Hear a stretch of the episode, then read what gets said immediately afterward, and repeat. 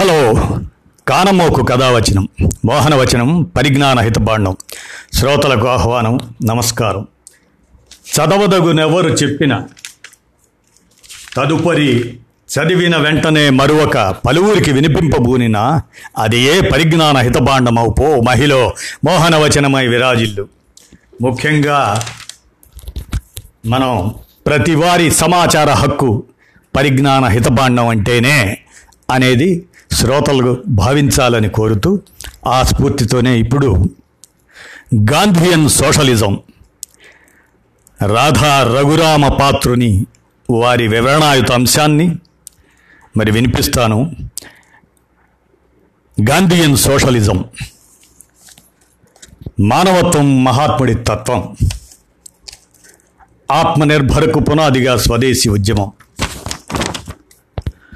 నిరాడంబర జీవితం ఉన్నతమైన భావనలు ఈ వాక్యంతో మొదలవుతుంది గాంధీయిజం. జీవితంలో ఎన్ని కష్టాలు ఎదురైనప్పటికీ సత్యం సహనం అహింస ఇతరుల పట్ల గౌరవభావం చెక్కు చెదరకూడదు. ఇది ఉన్నతమైన భావనలు సత్యభావన గాంధీయిజానికి ప్రాణం. గాంధీజీ తన జీవితకాలం అంతా సత్యానికి కట్టుబడి ఉన్నారు. సత్యాన్ని ఎంతగానో ప్రేమించారు. అందుకే తన ఆత్మకథకు సత్యంతో నా ప్రయోగాలు అని పేరు పెట్టుకున్నారు. గాంధీజీ ప్రవచించిన మరో మౌలిక సూత్రం అహింస. ఎటువంటి క్లిష్ట సమయంలోనూ వీటిని ఆయన వేడలేదు. సత్యానికి అహింసకు దూరమై సత్యాగ్రహులు బ్రిటిష్ అధికారులను సజీవదహనం చేసిన చౌరీ చౌరా హింసాకాండ అనంతరం ఆయన సహాయ నిరాకరణ ఉద్యమాన్ని నిలిపివేశారు.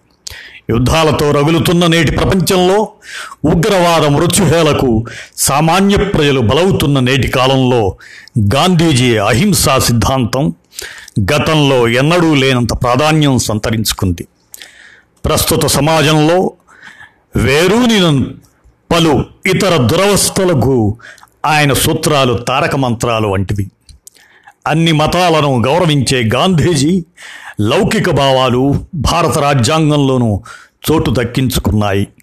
భారతీయ సమాజంలో అవి అంతఃసారంగా నిలిచిన మౌలిక విలువలు గాంధీయిజం ప్రబోధిస్తున్న పరమత సహనం పాటించే వ్యక్తుల అవసరం మతం పేరిట హింసకు లోనవుతున్న నేటి సమాజాల్లో మునిపటి కంటే ఎంతో ఎక్కువగా ఉంది.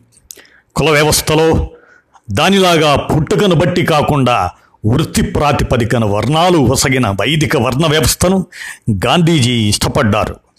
నేడు మరొక రకం అంటరానితనం రాజ్యమేలుతుంది. అది ఆర్థిక అంటరానితనం. పరిశుభ్ర భారతదేశం బాపు కల.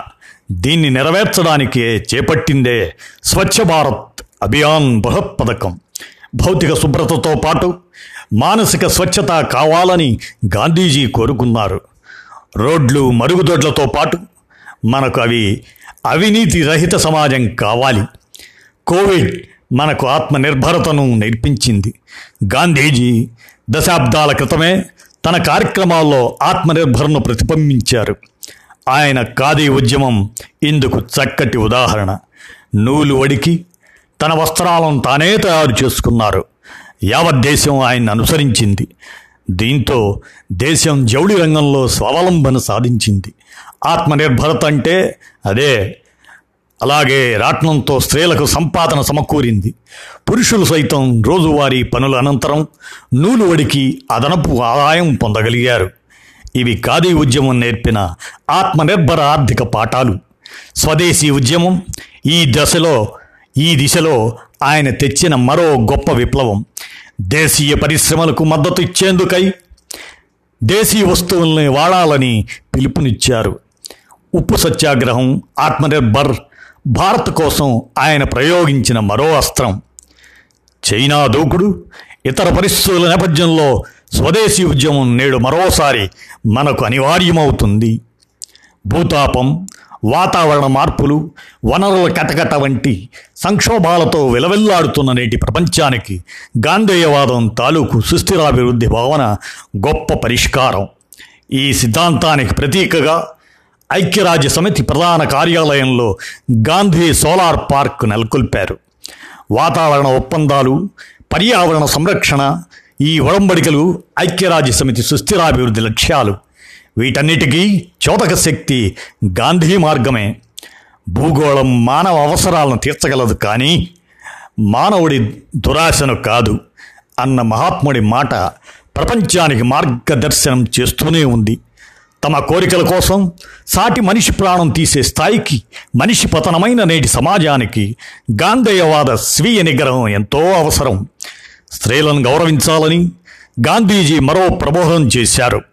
ప్రపంచవ్యాప్తంగా స్త్రీలు ఎదుర్కొంటున్న హింస అణచివేతలకు ఈ హితవు వర్తించాలి. ఆయన అంత్యోదయ సిద్ధాంతం ప్రకారం వరుసలోని చిట్ట చివరి వ్యక్తికి సైతం ఉత్తమ సేవలను అందించడానికి మన పాలనా యంత్రాంగం తప్పనిసరిగా సమయపాలన కర్తవ్య నిర్వహణ నిజాయితీ వంటి గాంధేయవాద నైతిక విలువలను వంట పట్టించుకోవాల్సింది. ప్రతి ఒక్కరూ సంతోషంగా ఉండాలన్నది గాంధీజీ సర్వోదయ సిద్ధాంతం. రెండు వేల పంతొమ్మిదవ సంవత్సరానికి ప్రపంచ బ్యాంక్ గణాంకాల ప్రకారం భారత జనాభాలో అగ్రశ్రేణి ఒక్క శాతం పౌరులు డెబ్భై మూడు శాతం సంపద కలిగి ఉన్నారు. బిలియనీర్ల సంఖ్య గణనీయంగా పెరిగింది. మరోవంక దేశంలోని సగం మంది నిరుపేదలు దాదాపు అరవై ఏడు కోట్ల మంది తమ సంపదను ఒక్క శాతం పెంచుకోగలిగారు. బిలియనీర్లు పెరిగిపోవటం ఆర్థిక వ్యవస్థ జోరుకు సంకేతం కాదు. అది ఆర్థిక వ్యవస్థ వైఫల్యానికి సంకేతం. మనిషి జీవితంలో చాలా భాగం విద్య నేర్వడానికే సరిపోతుంది. అలా కాకుండా తక్కువ కాలంలోనే విలువైన విజ్ఞానం అందించాలన్నది మహాత్ముడి భావన. విద్య కేవలం డబ్బు సంపాదన సాధనంలా కాకుండా వ్యక్తిత్వ వికాసానికి దోహదపడాలి. వాస్తవ ప్రపంచాన్ని ఎదుర్కోగలిగిన విలువలతో కూడిన నైపుణ్యాలు సంపాదించిన గుండె నిండా ధైర్యం నింపుకున్న వ్యక్తులను సృష్టించడంలో నేటి విద్యా వ్యవస్థ విఫలమైంది.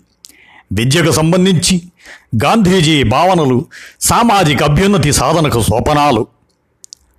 గాంధీయిజానికి మరో సైద్ధాంతిక అస్తిత్వం సామ్యవాదం అదే సోషలిజం. పేదరికం ఆకలి నిరుద్యోగిత లేని అందరికీ విద్య ఆరోగ్యం ఉండే వర్గరహిత సమాజాన్ని అది కోరుకుంటుంది. భారత విధాన నిర్ణేతలకు ఎన్నో సంవత్సరాలుగా గాంధేయ సిద్ధాంతాలే దీపస్తంభంలా నిలిచాయి. గాంధీజీ రాజకీయ సేనలు సేవలు మనకు స్వాతంత్రం తెచ్చాయి.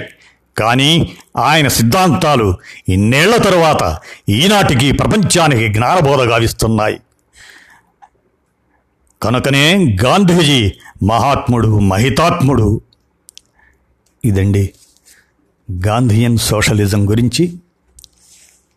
రాధా రఘురామపాత్రుని వారు అందించినటువంటి వివరణాయుత అంశం రాధా రఘురామ పాత్రులు అసోసియేట్ ప్రొఫెసర్ గీతం విశ్వవిద్యాలయం వారు. వారికి కృతజ్ఞతలతో మన శ్రోతలకు కానమోకు కథావచనం పరిజ్ఞాన హితపాండం పరిజ్ఞాన హితబాండం అంటేనే ప్రతివారి సమాచార హక్కుగా శ్రోతలు భావించి విన్నారుగా ధన్యవాదాలు.